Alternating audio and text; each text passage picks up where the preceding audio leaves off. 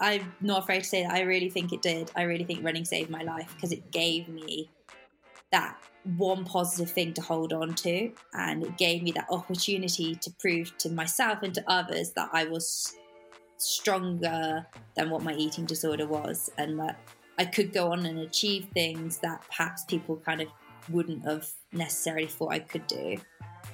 Welcome back to the Run Alive podcast. This week's theme is being ready to tell your story so that other people can benefit from it. I think, like, obviously, everybody in life goes through forms of adversity and struggle. Um, and like, you can't take away any of anyone's struggle or adversity. It's just, you know, it's everyone has their own path and their own journey. Um, but for me, like, there have there's been so many times within my life that I could have just given up. I could have, you know, decided I didn't want to pursue anything. I didn't want to challenge myself, and like people would have been absolutely totally fine with that. But I think for me, like I always wanted to prove to myself that I'm capable of achieving things that perhaps were off the cards at one point. She hasn't had an easy journey. She's struggled over the years, over many years, with her mental health and, in particular, with an eating disorder one thing that kept me going throughout my eating disorder was the fact that once I reached certain targets or certain weights, um, I was able to kind of put my trainers back on and go for a run. Be prepared for a really open interview and to hear someone who's really willing to tell their story and not hide the difficult details. One thing that was really important for me growing up was there was a girl at school who was about three or four years older than me who had been through an eating disorder herself, and she put time aside every single week to sit down with me and just talk to me about anything. She'd sit and eat her lunch with me. She'd do something every single week that made me feel normal. And running has been central to her life journey. So much so that she credits running with still being here today. Welcome to the Run Alive podcast, Jenny Nesbitt. Hi, I'm Jenny Nesbitt. I'm 28 years old. Um, I'm a professional runner for New Balance and uh, I kind of run distances anywhere between 3K, 5K, 10K, and cross country. Awesome. Jenny, what makes you come alive? So I think it's a really basic answer um, for me, and that's kind of getting up in the morning, uh, sitting with a coffee for 15 minutes, and going out in the fresh air for a run. And it kind of sets me up really well for the day, and it's something I really don't think I could live without now. Um, kind of, yeah, makes me come alive and sets me up ready to kind of do whatever I need to do in the day, really.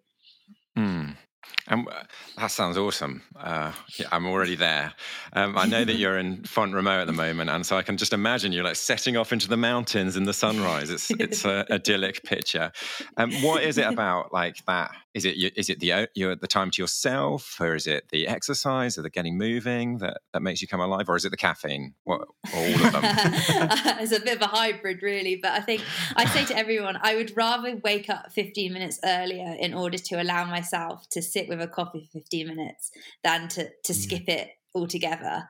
Um, mm. So I think mm. it's just like having that time to myself in the morning before I kind of kickstart the day and get get on with what I need to do. And like obviously, like sometimes you wake up and you're absolutely fried from the day before, and it's just nice to kind of sit there and ponder about what you're going to put yourself through in the next hour before you have mm. to go mm. out and do it. But um, yeah, that cliche saying of like you never regret a run or a no run is ever bad is probably very true, and I really would struggle kind of to not kickstart my day like that when yeah that's what i really enjoy. And is your favorite if you're following that routine is your favorite run one that you do on your own or will you do you like to go out in a group? What is like the perfect oh. come alive oh. way of doing it that's a really tough one. I think it really depends what sort of mood I'm in. If I'm in a really bad mood, no one wants to run with me anyway. Um, but um, I do enjoy kind of just sticking my headphones in and listening to whatever's on my Discover Weekly and going out with, with myself for an hour. Um, so I think I'd probably choose that to be honest. I yeah, I do enjoy that time to myself. Just give me yeah. a moment to kind of think about things and think about nothing if I want yeah. to. So yeah, definitely. Mm. Yeah, no judgment here. No, and yeah. there'll be no judgment from anybody listening to this podcast. Everyone will be going, yeah, that's fine. It's, it's not antisocial. It's just what we do. Yeah. It's good. Running is uh, it, it's definitely running's definitely kind of my own time as well. Like some some people call it running away, but you know, there we go. I, I, like that. I can get on board with that. Sometimes I run with my partner, and we'll literally just run next to each other in absolute silence. So mm. even when I do choose to run with somebody, there's no conversation going on. we might uh, we might just go back a little bit now, Jenny, to um, maybe let's say last year where you mm-hmm. had um, pretty fantastic year. So you um, represented Wales at the Commonwealth Games. Congratulations! That Thank was you. obviously huge. You were flying. Um, I think you set some of your fastest times ever. Um, and then, the, but the end of the year maybe didn't end in quite the way that you would have been hoping. You went out to the states and and and trained super hard, and things got a bit tougher there. So, take us through a year, and then particularly maybe what happened at the end there. Yeah, absolutely. I think I definitely had a purple patch at the back end of 2021. Um, I was again in Font-Romeu, as I am pretty much every single year. Um, and I had a really good training block, and I came back and uh, I ran some really good cross country races. Uh, I came second at our kind of European trials, um, and I went to Eurocross in the December 2021, and I finished 10th. Uh, which I was really, really pleased with. Um, as a team, we won team gold as well. So it was a, a fantastic time. Um, and off the back of that, six days later, I ran 844 indoors, which was at the time, I think, the third fastest Brit ever. Um, you have to fact check that, but at the time, I think it was. Um, and that we'll really, take your word for it. that that really kind of shocked me at the time. At the time, I didn't expect it at all, and I kind of had loads of momentum coming off that into the beginning of 2022, where um, I went to uh, Boston and ran an indoor 3K, which um, was I think I ran 8:48 at the time, which was the standard for the world indoors. Um, and then five days later, I ran 15:19 over the 5K, which was the standard for the Commonwealth Games, which is something I'd been trying to achieve for about 18 months. So at this point, I was absolutely ecstatic, over the moon, um, and decided not to compete at the trials for the World Championships, uh, which in hindsight I really regret. But at the time, I was all eyes towards the Commonwealth Games, and that's kind of where I wanted yeah. to put all my energy and put all my eggs in one basket. Um, mm. So I took a quick break and then hopped on a plane to uh, Flagstaff, Arizona, um, with the intention of doing, I think it was a five week training block with a 5K race at the end of it in um, California. Um, mm. So at this, at this point, it was all like brilliant. I was living in this bubble of everything was going well, everything felt really easy, and I was getting all the results I kind of expected and more. Um, so I kind of got on the plane, got to Arizona, got to Flagstaff, uh, put my head down and cracked on with with training like I had been doing in the UK. Um, and I think I just got a little bit carried away once I got there uh, with mm. just kind of external kind of distractions. I think at home it's very mm. like you get up, you run, you come back, you rest, you run, repeat, repeat, mm. repeat. Um, mm. And this was the first time I'd kind of been out to. I'd never been to Flagstaff before, and I kind of got there and um, there was lots going on, and I wanted to be involved, and I didn't want to miss out. And mm. although I was training incredibly hard, um, I was also kind of dipping into staying up way later than I would usually, probably hydrating with not water but alcohol, um, potentially not eating the best diet um, whilst trying to run 90 miles a week and kind of complete workouts, which were probably some of the hardest I'd ever done.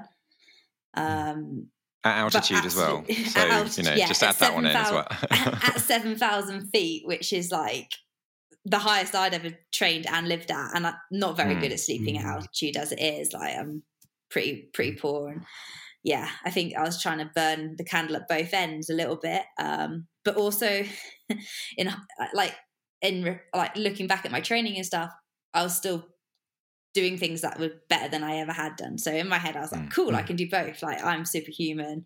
Like nothing's going to touch me. Uh, and um, I I went I went down to California, did this 5K, uh, and it went really well. Uh, I kind of did as my coach asked me to do. I think it was like sit in for 3K and then just kick down the last 2K.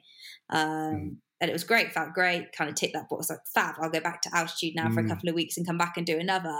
At which point I was going to come home at the end of that. So I was like, cool, good, great plan. Um, and everything just kind of, I just got a bit carried away after that point. I think I was perhaps a little bit confident in my own, too too confident in my own ability and a little bit cocky. And um, I wanted to kind of enjoy the, the party. I don't even know if it was a party lifestyle, but a lifestyle that's slightly different to what I was currently following, yeah. which involved, mm. yeah, later nights, a bit more alcohol and a lot more socialization than I was used to.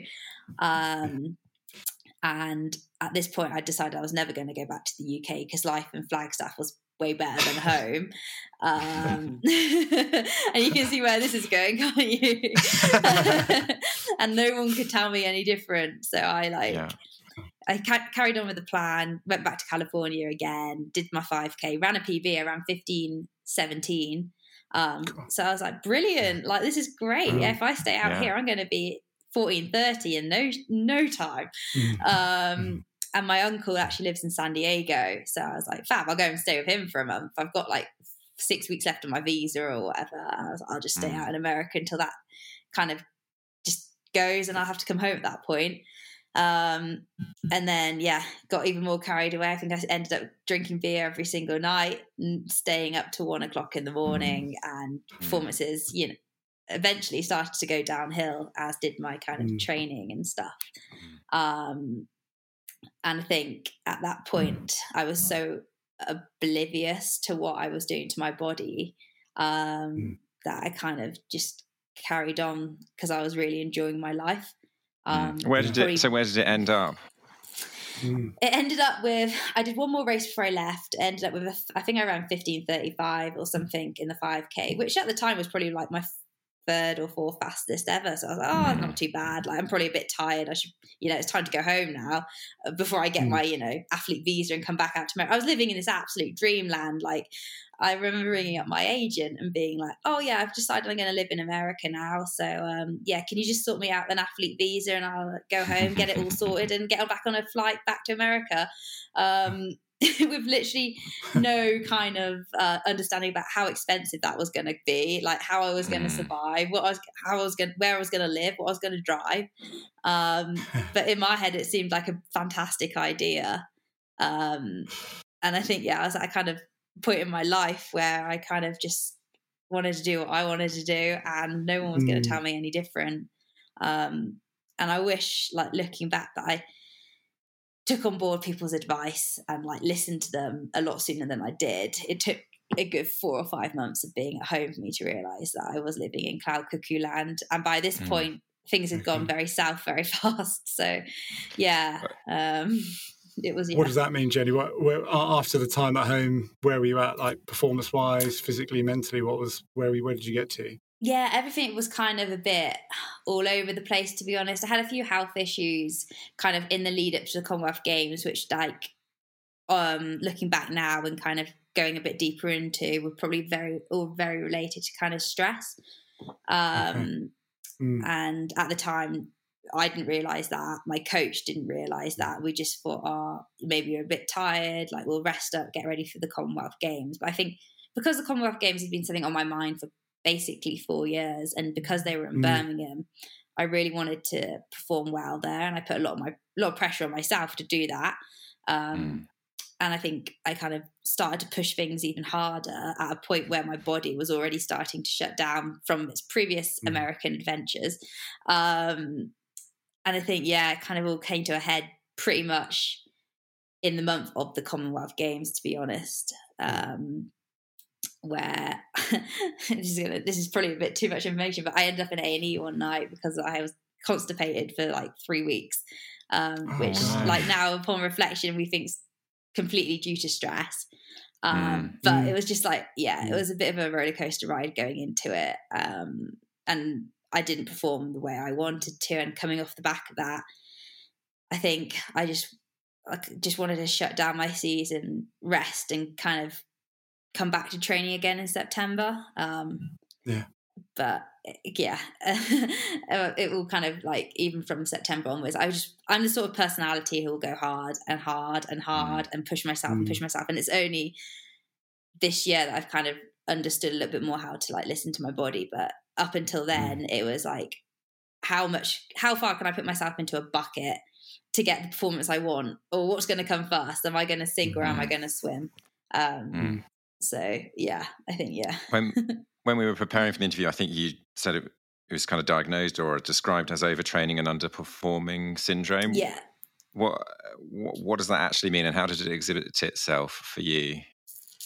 Yeah, so at the beginning of this year, um, things have been pretty poor for about four or five months, um, and my performances were so far away from what I expected myself and what was my normal. Um, mm. So I went and mm. saw a specialist um, in Manchester called Dr. John Rogers, and he kind of sat me down and said, "Yeah, you've got overtraining syndrome." Or underperforming syndrome. You can choose which one you'd like to use to describe it. I was like, brilliant. That sounds great. Um, and he he kind of just said to me, like, your body's been running on probably probably just adrenaline for a few months, and it's mm. yeah it's got to the point now where like if you don't take a bit of time off and kind of let, allow your body to reset like your your whole system's going to be fatigued like neurally physiologically like psychologically everything's going to be fatigued and the deeper you kind of let yourself go into this state the harder it is to climb back out of it again Mm. Um, mm. So I was sat there thinking, oh, yeah, okay, I'll take three days off. You know, I'll get to Sunday, Monday, I'll go again. It'll be fine, no problem. yeah, three whole days. Yeah, yeah, That, that'll sort out all my issues. Yeah, it's all right. I can still do 65 miles this week. I'll be back at 90 next.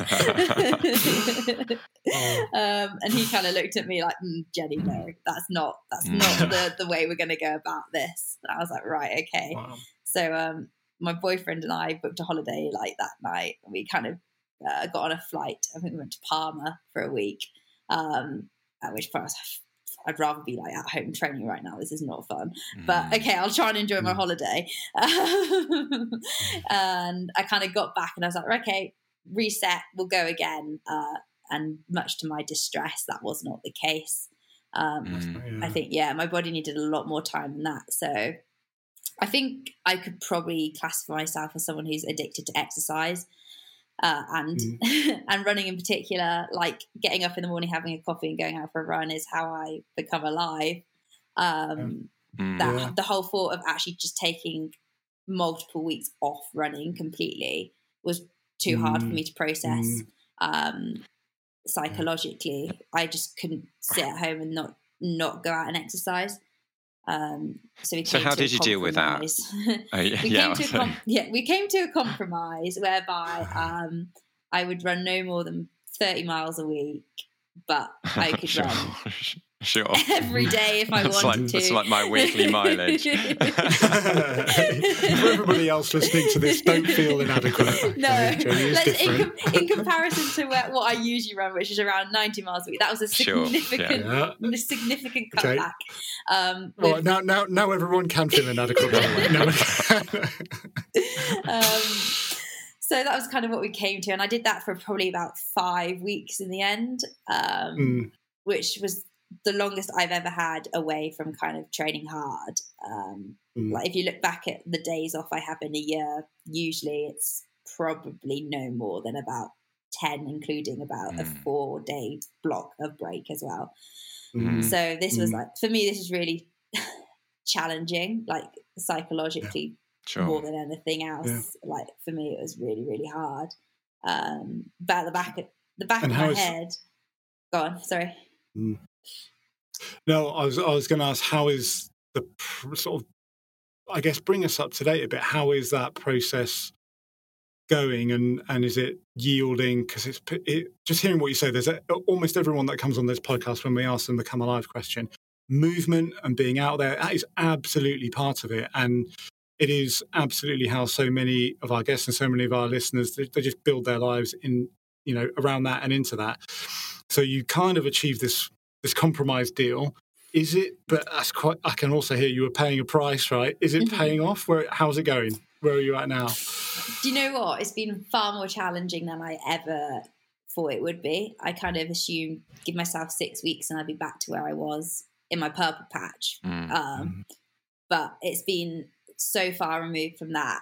Uh, I can't even like begin to kind of describe it. I think like it's nothing's come easily ever since I began back training again, and it's taken Mm. from kind of July to now to to see some sort of progress, and that's for me Mm. it's felt like a really really long time. Mm. Um, And like, although I've seen small kind of progression in training, I think like psychologically my confidence has been dented so much that I struggle to like back myself now a little bit. Like in the past, like I get confidence from training, whereas at the moment I don't. And Mm, that's been really, mm. really hard. Um, like, and my results in the few races I have done have been so far away from where my personal bests are as well. And like, I Mm. stand on the start line with all these girls I've competed against since I was 15, and I should, I'm like, I should be amongst these girls. Like, this is like, Mm. this is normal. And you're like out the back door after a mile, and it's it's quite hard to kind of Yeah. go back again to training, like reset, and then try again and again. I'm not afraid of like showing up and not running well in races because I believe like there's a really like fundamental part that you can race yourself fit and like you've got to put yourself in Mm. those environments in order to kind of bring yourself and push yourself on. Um, but at the same Mm. time, it's been really, really hard. Um, and I think this, I was saying, I was saying to my coach yesterday, actually, like, I feel like this year has just thrown curveball after curveball and knocked me back every single time. I feel Mm. like I'm nearly there again. Um, like three Mm. weeks ago, I was about to run, I was going to run a half marathon. And I actually thought I was in pretty decent shape. I'd done some lactate testing in the park, which uh, Mm. during a session, which kind of reflected some of like my best ever kind of Mm. uh, sessions. And I was like, okay, I'm in pretty decent shape. I reckon I can run quite well. And I got COVID so bad. Um, and it literally knocked me Mm. dead for like days. And like, I'm still really struggling to kind of return from that now. I don't think being at Mm. altitude's helped, to be honest. But um, No. it's like I've gone back to square one again. And it's like, how many times can I pick myself up off the floor in one year and keep Yeah. convincing myself that I'm going to return to where I was and then progress from Mm. there. Mm. Because at the Yeah. moment, it feels like I'm so far away. And I have like deep down belief that I'm capable of achieving things that I haven't done yet. And Mm. I'm like massively driven and you know it's you can't pretend like there's not going to be years in sport where, which aren't challenging um, Sure. Mm. but it's also like yes I, I had an absolute breakdown yesterday i was like how many times can i keep trying to do something and it not working and i'm just turning up every Yeah. day and just going through the motions at the moment to try and do something like like i don't know if i'm going to be And able what- to achieve or not What's keeping you going? What is uh, allowing you to kind of, mm, well, metaphorically and literally keep the faith, put one foot in front of the other? What? Where's that coming from? I think it goes back to like when I was younger. I think, and I I, uh, I said this to my coach yesterday as well. Um, like when I was younger, there were so many years I kind of missed through kind of mental health issues, through illness, Mm. um, and I feel like I don't want to keep wasting time. I feel like I'm wasting. T- I have a big fear of wasting time, and I feel like this Mm. year I've really wasted time because I haven't gone to races I've wanted to do. I haven't performed well at races I want to do, and I haven't progressed in my training like I would like to. Mm. Um, and I think that that is that fear of wasting time that I keeps Yeah. me showing up every day because I'm like, if I don't show up today, I've Mm. wasted another day. I've wasted another two Mm. runs. Like, and I think Mm. that kind of deep fear of wasting time keeps me Mm. showing up every day. But I also think like the the drive, passion, and motivation I have for this sport keeps me showing up every day as well because I believe I'm better than I am. And I believe that I can go on to achieve things I haven't yet done. But it's, you know, Mhm. you can say all those things, but until you actually kind of show up and do them, it's, you know, it's two different things. no. Well, li- listen, like I can hear that drive, I can hear that passion coming, just coming through uh, from you uh, now. And you know, you've been running, you've been running for years. You've been running seriously from from for a very from a very young age. Um, take us back a little bit because you mentioned, you know, mention me- mental health struggles, and and that's kind of playing into this feeling now and this drive of not wanting to waste any more time. Um, that was as a teenager, I think. So tell us a little bit about what what that was and your eating disorder. Then yeah, as well. Definitely. So I was, I, I was a kid who was very, very sporty, and I did every sport under the sun. You'd find me on the cricket pitch, the rugby field, the lacrosse pit, like everything. Um, mm. And uh, at school, I wanted to be on the athletics team, so I had to run the distance events because nobody else wanted to. But at the time, I kind of got into athletics. It coincided with um, being di- diagnosed with an eating disorder at the age of twelve, um, which was really obviously ch- really challenging. But at the time, mm. I kind of didn't realize how like damaging it was to myself, and I think there's a lot of people who probably don't realize that at the mm. point at that mm. point. Um, but yeah, so I was diagnosed with an eating disorder when I was 12, and I kind of suffered with that. I was in and out of therapy until I was about 21. So pretty mm. much 10 years of my life mm. was mm. engulfed with this this eating disorder.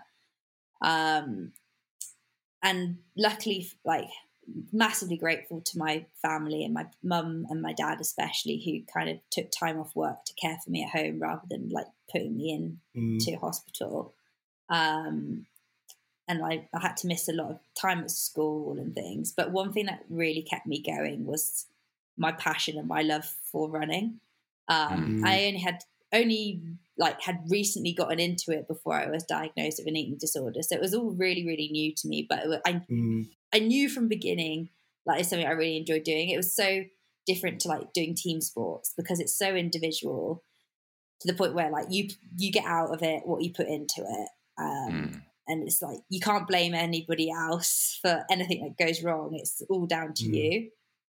Um, and I think one thing that kept me going throughout my eating disorder was the fact that once I reached certain targets or certain weights, um, I was able to kind of put my trainers back on and go for a run. Um, and I think that for me, as like as crazy as it sounds, was the thing that saved mm. me throughout my eating disorder and it stopped me from mm. kind of not not getting through it. mm. Yeah. Well, so that's actually really interesting because um, I don't know that much about eating disorders. I feel like I need to learn from you and from others. But mm-hmm. um, in my head, I immediately think, okay, well, that means um, like there's a sort of goal weight in terms of getting down to a goal weight or, or, or, that kind of thing. But what you, I think, what you just said is actually the the running kind of saved you because you know once you got up to a goal weight, then you could go running again. Is is, is that right? Yeah. Pre- yeah, pretty much. And I think, like, although I was struggling mentally so much, there was a part of me that understood that in order to perform well, you had to be healthy. Um, mm. And I think it took me a long time to understand this and accept it. But once I got on board with it, it was something that I was able to focus on away from the like consumption of my eating disorder and i was able to mm. separate it apart from that um, and it was able to kind of put me on the straight and narrow to to finding like a healthier balance mm-hmm. um, i'm not saying it was mm. like straightforward and like it involved a lot of therapy i think i was in and out of CAMHS three mm times a week at one point um, mm there was like significant relapses along the way but it was something that yeah, allowed that separation and gave me a goal that was kind of attainable, I guess. Um, that didn't involve thinking, oh well, if I you know I skip this meal, I'm going to achieve this weight. It was more like, mm. oh, if I eat this meal, it's part of my training. Like this is part of my training. Mm. If I do this, I can go for a run on Saturday. Um, and I think mm. for me, having that was far more important than writing down my thoughts and my feelings far more important than talking to other people um, and yeah i think that's where the passion for the sport grew and that's where my drive and motivation like came from i think and it still exists from that from that time because i remember how challenging and how hard it was and how hard i worked in order mm. to get myself back onto a start line mm. yeah you and you've done something for me there as well which is in often my understanding of these kind of dynamics is I kind of end up seeing running in the sport as almost like the bad guy, actually, as part of the problem. But what your change completely changed my mindset on here is that for you, running the kind of the goal of being fit and healthy enough to get out there and pursue your passion was absolutely part of the solution and sort of i imagine in many ways still is so that's a real mind sort of bender for me mm. um, and just the, the, courage that you're talking about it with and the straightforwardness is actually pretty mind-blowing as well jenny yeah i think that i think that's still something that really frustrates me to this day is that people associate exercise negatively with eating mm. disorders mm. and mm. that i'm not saying it's not a you know it's not it can significantly mm. impact people in a negative way um, but i don't think it's given enough respect these days as to like the positive impact it can have on people like it's yeah. like mental health there's so many you know different areas of mental health but a lot of them if you go to a doctor or you see a, a psychologist they'll suggest to you to get outside to exercise to walk to find a hobby yeah. you enjoy yeah. But when it comes to eating disorders, it's like you're bedbound, you can't go outside, you can't see daylight. It's like all these things that like are not good for your mental health. And I think mm. mm. it's giving people an opportunity to have ownership of exercise in order to help them as well, which is really important. Yeah. Mm. So is that a very clear message for you that you'd like to kind of offer in a way to people in that community and people who are working with people with eating disorders and, and maybe people on this path that like almost that's it's very countercultural to that community what you're saying i'm hearing yeah definitely and i think like it has to be done in a, a manner that's safe and sustainable and probably monitored that you can't just like mm. let someone who's in the depths of an eating disorder go out and run every single day because that's mm. not healthy either but i think if you mm. can set it up so it's understood from both parties what the terms and conditions say are of it, I think it can have a massively yeah. positive impact on anybody's recovery. Mm. Without wanting to put words in the mouth, but kind of wanting to put words in your mouth, Jenny, you did say, I think you've said that running literally saved your life yeah, it uh, literally. I'm, I'm not afraid to say that. I really think it did. I really think running saved my life because it gave me that one positive thing to hold on to, and it gave me that opportunity to prove to myself and to others that I was stronger than what my eating disorder was, and that mm. I could go on and achieve things that perhaps people kind of wouldn't have necessarily thought I could do. Mm. Yeah. So, what would you say to? So, I've got two daughters. Uh, the eldest is eleven at the moment.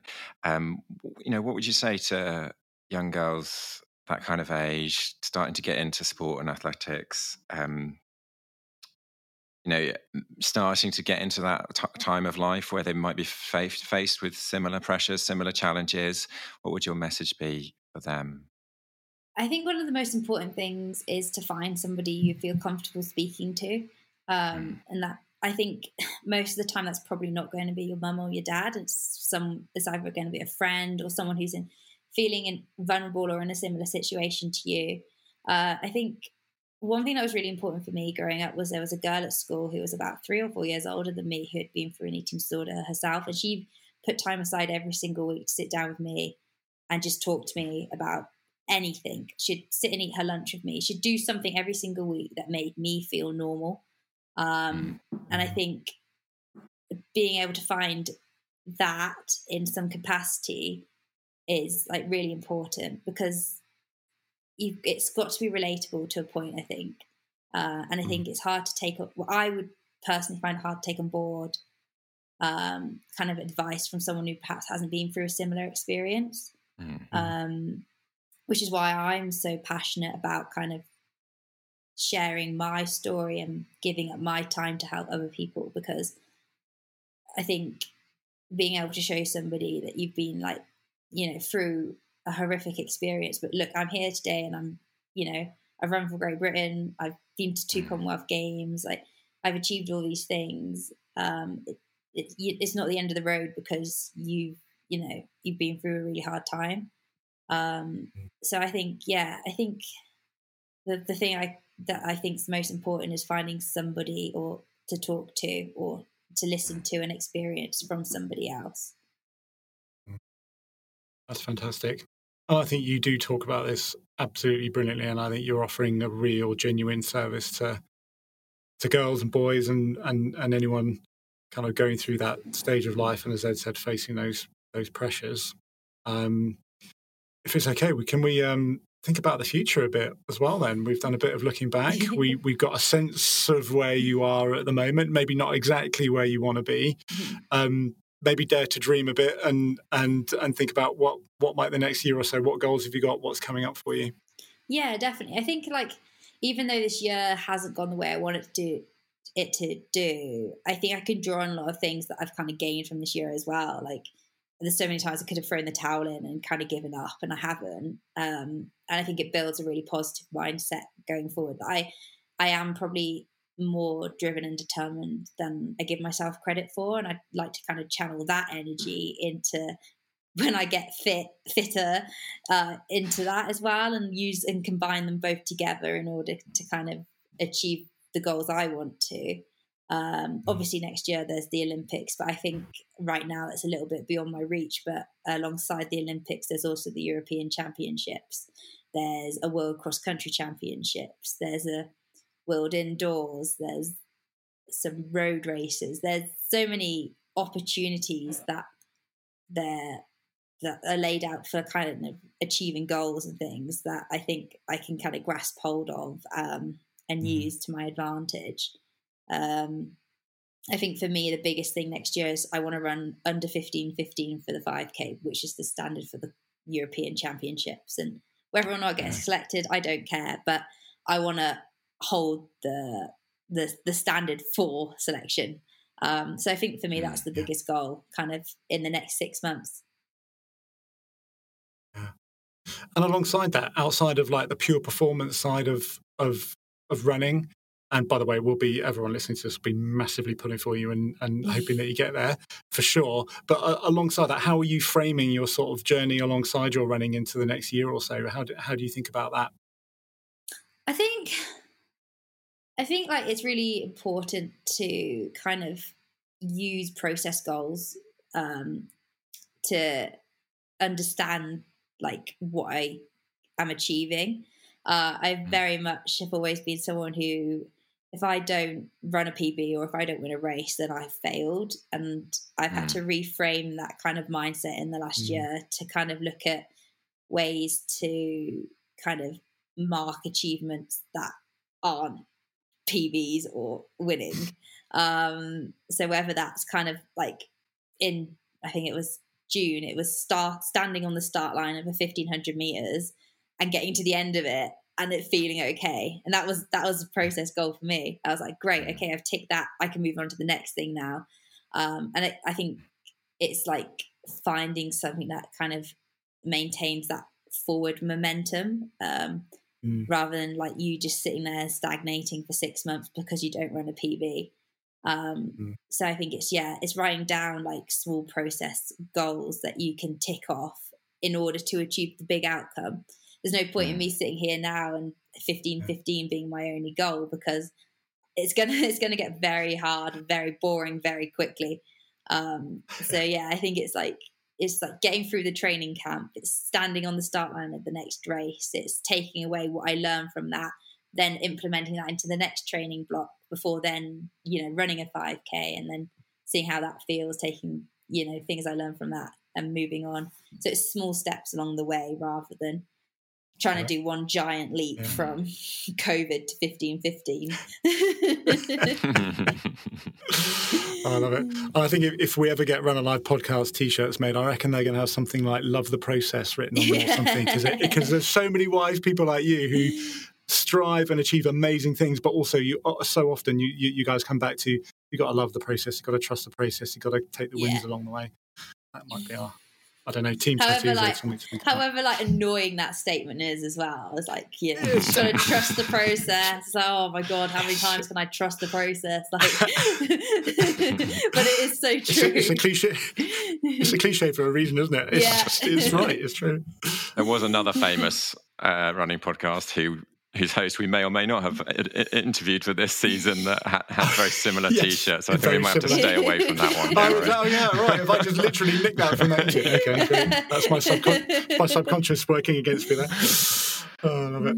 Um, what about after you step off the track? I mean, hopefully you never step off the track, but you know, after you maybe have achieved those those, those goals, um, what are you thinking about like, post running wise? Uh, yeah, I think to confirm, I'll definitely be that like 80 year old woman that's still getting up in the morning and going for a run. um, Good. but I think, like, for me, something that's really important is giving back to the sport in some capacity. Like, I've been so fortunate to kind of interact and come across so many people that have put me on a path to where I am today. Um, so I think for me, like giving back in whatever capacity that is, uh, is really important. I'd love to go round like clubs and speak to young girls and guys about kind of that mm. in that period of time when you're kind of going through adolescence and kind of how you can manage that alongside mm. kind of you know developing within the sport and getting to university and still like continuing and not dropping out i think the dropout rates in athletics or in sport itself so massive mm. around that kind of 18 19 year old mm. age range um, I'd love to kind of yeah have the opportunity to kind of give back in in that way. Um, I'd also love to get more into coaching. I think um, I don't know whether that's because you're doing a bit of coaching already. Yeah, so I do a little bit of coaching on the side. I coach just three athletes at the moment. Um, one who actually ran a, a PB this weekend at the York Marathon, which he was buzzing about, oh, and I was cool. absolutely buzzing for him. So, like that yeah. for me, that gives me such great pleasure as well seeing other people achieve their goals because I know how hard it is um, and I know how hard they work um, because they have to do what I set them uh, uh, to see them kind of achieve as well like that's like just as great as me running PB so I think yeah being able to kind of give back in multitude of ways um, I'd really enjoy doing So, um, in fact, we we haven't touched on one of one of the biggest um, stories in your life, which was how you actually reached a point where you couldn't even walk, and you know got from that point to become mm-hmm. to running, you know, running representing your country again. Um, but there are other there are other articles and podcasts on that that people could go look up. We won't we won't we won't delve into that at this point in the interview. But um, what's really coming across in what you said is um, that's actually really important for you to use your experience and tell your tell your story. Mm. Um, what, why is that important to you? Um, yeah, maybe just to finish, like what's what what mm. is it about that that that you feel is is so important? I think like obviously everybody in life goes through forms of adversity and struggle, mm. um, and like you can't take away any of anyone's struggle or adversity. It's just you know it's everyone has their own path and their own journey. Um, but for me, like there have there's been so many times within my life that I could have just given up. I could have, you know, decided I didn't want to pursue anything. I didn't want to challenge myself, and like people would have been absolutely totally fine with that. But I think for me, like I always wanted to prove to myself that I'm capable of achieving things that perhaps were off the cards at one point. Um, mm. Like you said, yeah. like there was a period of time where I was bedbound and, you know, I had no desire to go out for a run and no one expected me to ever return to the sport. Um, but I was too driven mm. and too determined to kind of mm. give it up. And um, I went on to achieve things beyond my wildest dreams. Um, and I think it's proof that if you put your mind to something, you know, I think you can achieve so much more than your body thinks it's capable of achieving. Um, mm-hmm. So I think like I'd love people to kind of just give themselves a bit of encouragement and belief, and you know, give yourself a year to prove to yourself that you can do something. Like things take time to achieve, but there's like a a joy in that process. Um, mm-hmm. And I think yeah, don't shut down any kind of opportunity or belief, and give yourself a chance. Brilliant. Oh, thank you so much, Jenny. Jenny. It's been an absolute yeah. pleasure chatting to you thank and you. hearing your story. Uh, no, where can people go to find out? Where can people go to find out more about you um, if they want to connect with you? I'm very active on Instagram most of the time. So Jenny Nesbitt one. I don't know why it's got a one, but it really annoys me. But it's been like forever, so it's going to stay that way. Um, so that's pretty much that's pretty much where I am, to be honest. TikTok and uh, Twitter and uh, Facebook as well. It's all like Jenny Nesbitt, I think. Uh, but yeah, Instagram's where I share my story. So awesome. Well, we are so looking forward to following that story in the next few months, and uh, Oh, I can't wait you. to be celebrating that fifteen fifteen with you either. We've got we've got faith for that. Come on. fingers crossed.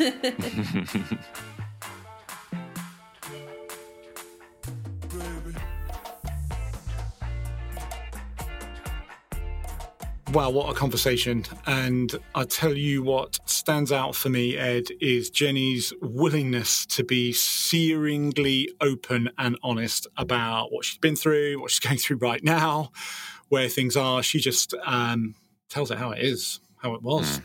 Amazing. so easy to talk to, but also just yes, so open and vulnerable at the same time. Um, yeah, I was really impressed. Yeah.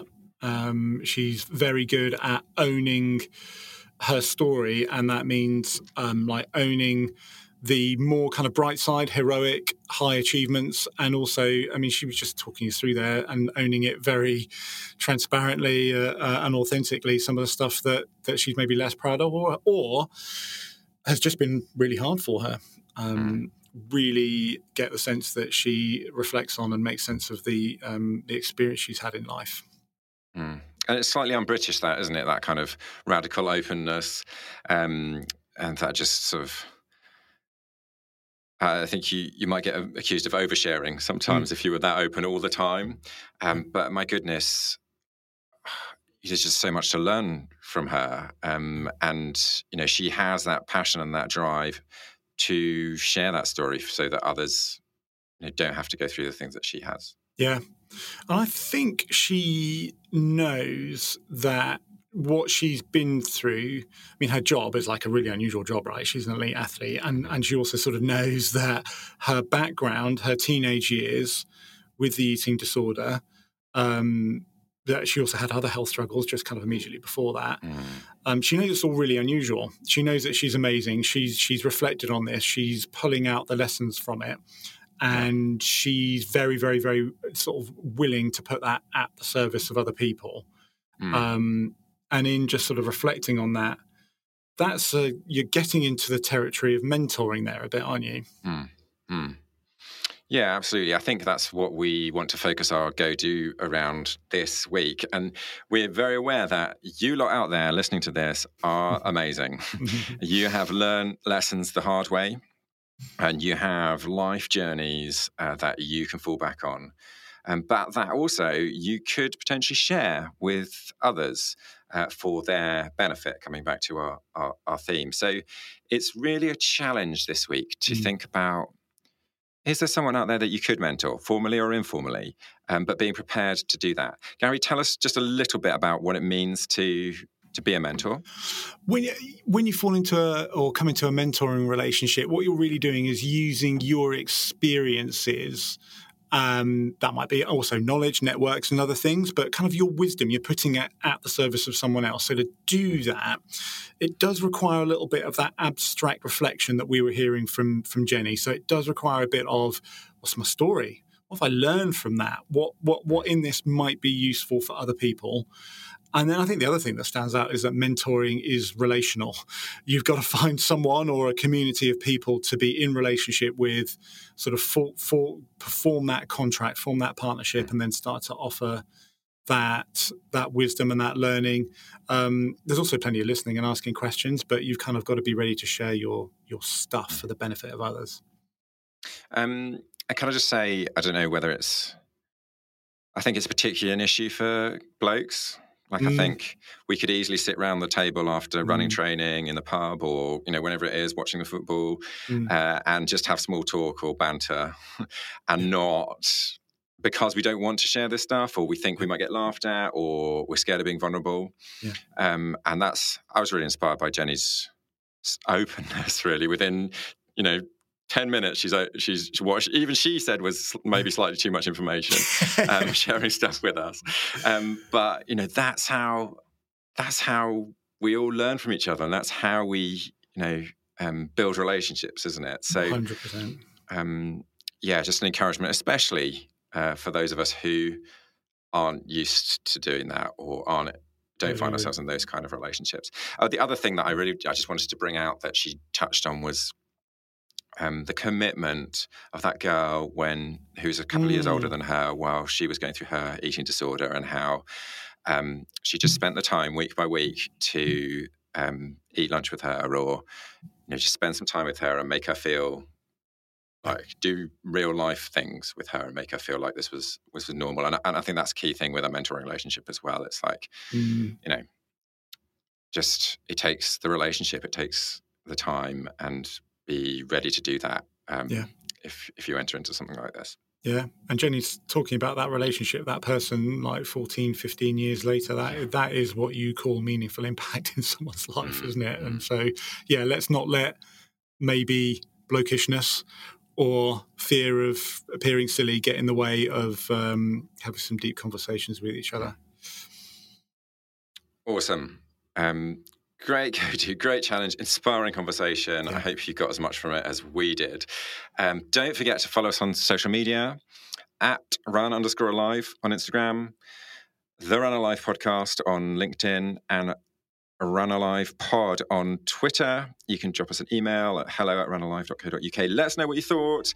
Let us know your own experiences. Let us know if you've resonated with what Jenny said. We would love to hear from you. And we're really looking forward to the next episode next week. Thank you, Gary. Really love this one. Thanks, Ed. Absolutely fantastic. Looking forward to the next one where we will do it all again.